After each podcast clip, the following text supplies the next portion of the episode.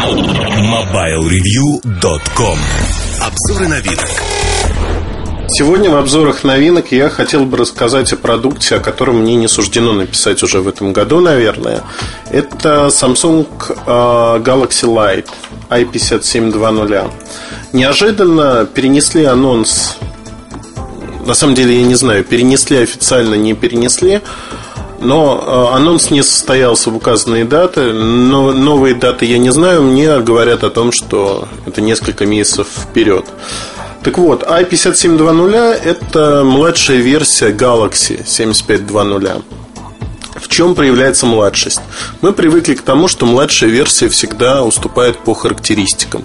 Например, у этого аппарата камера всего лишь 3,2 мегапикселя.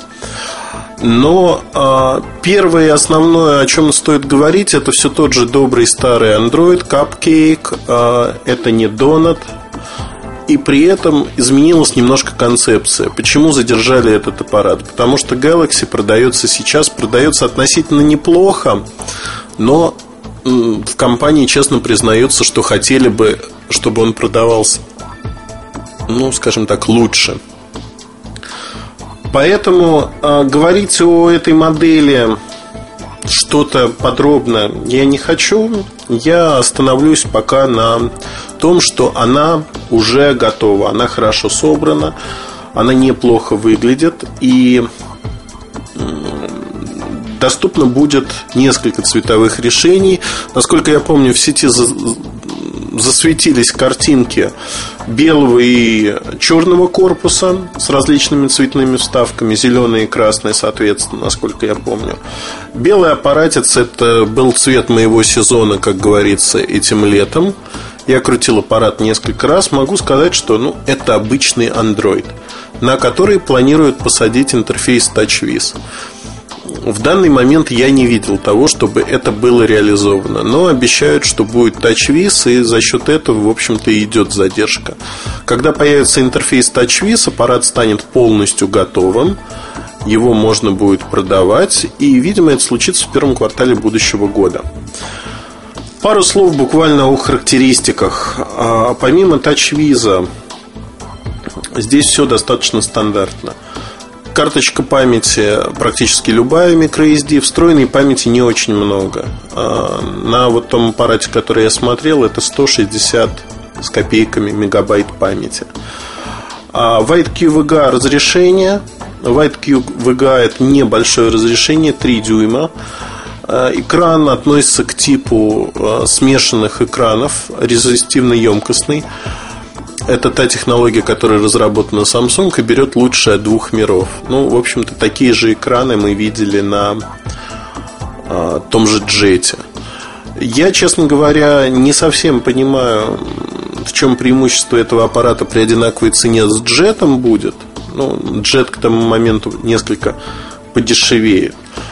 Но в целом, а, на мой взгляд, аппарат получился неплохим. Неплохим именно для тех, кто захочет познакомиться с андроидом.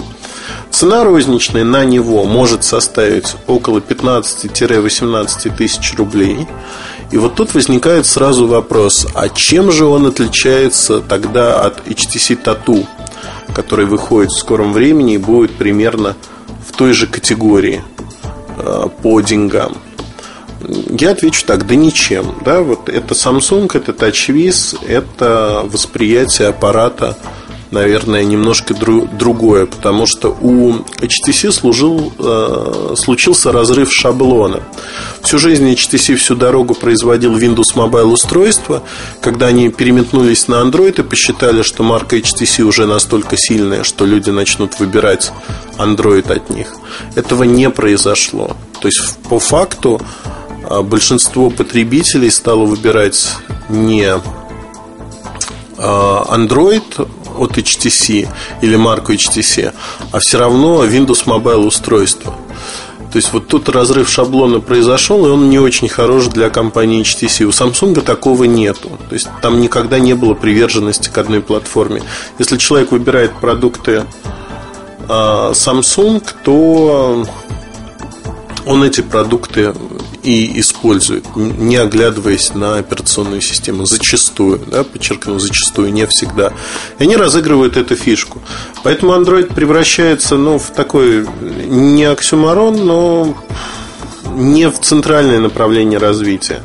И те модели, которые разрабатывались за лайтом, фактически они немножко присвернуты. Непонятно, на данный момент, когда я пишу этот подкаст, непонятно, что с ними будет происходить. Будут их развивать дальше, не будут, сделают что-то еще. Совсем непонятно. Э, наверное, в этом аспекте интересно посмотреть, что Samsung будет делать.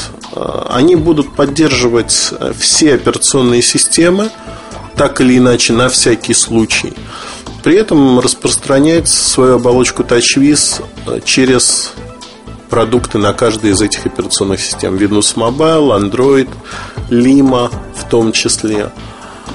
А, сказать что-то еще, ну вот не знаю, да, потому что если вы видели 7520, вы примерно себе представите, что такое 5720 Galaxy Light. При этом мне Galaxy Light по качеству сборки, по материалам нравится даже больше, чем старшая модель.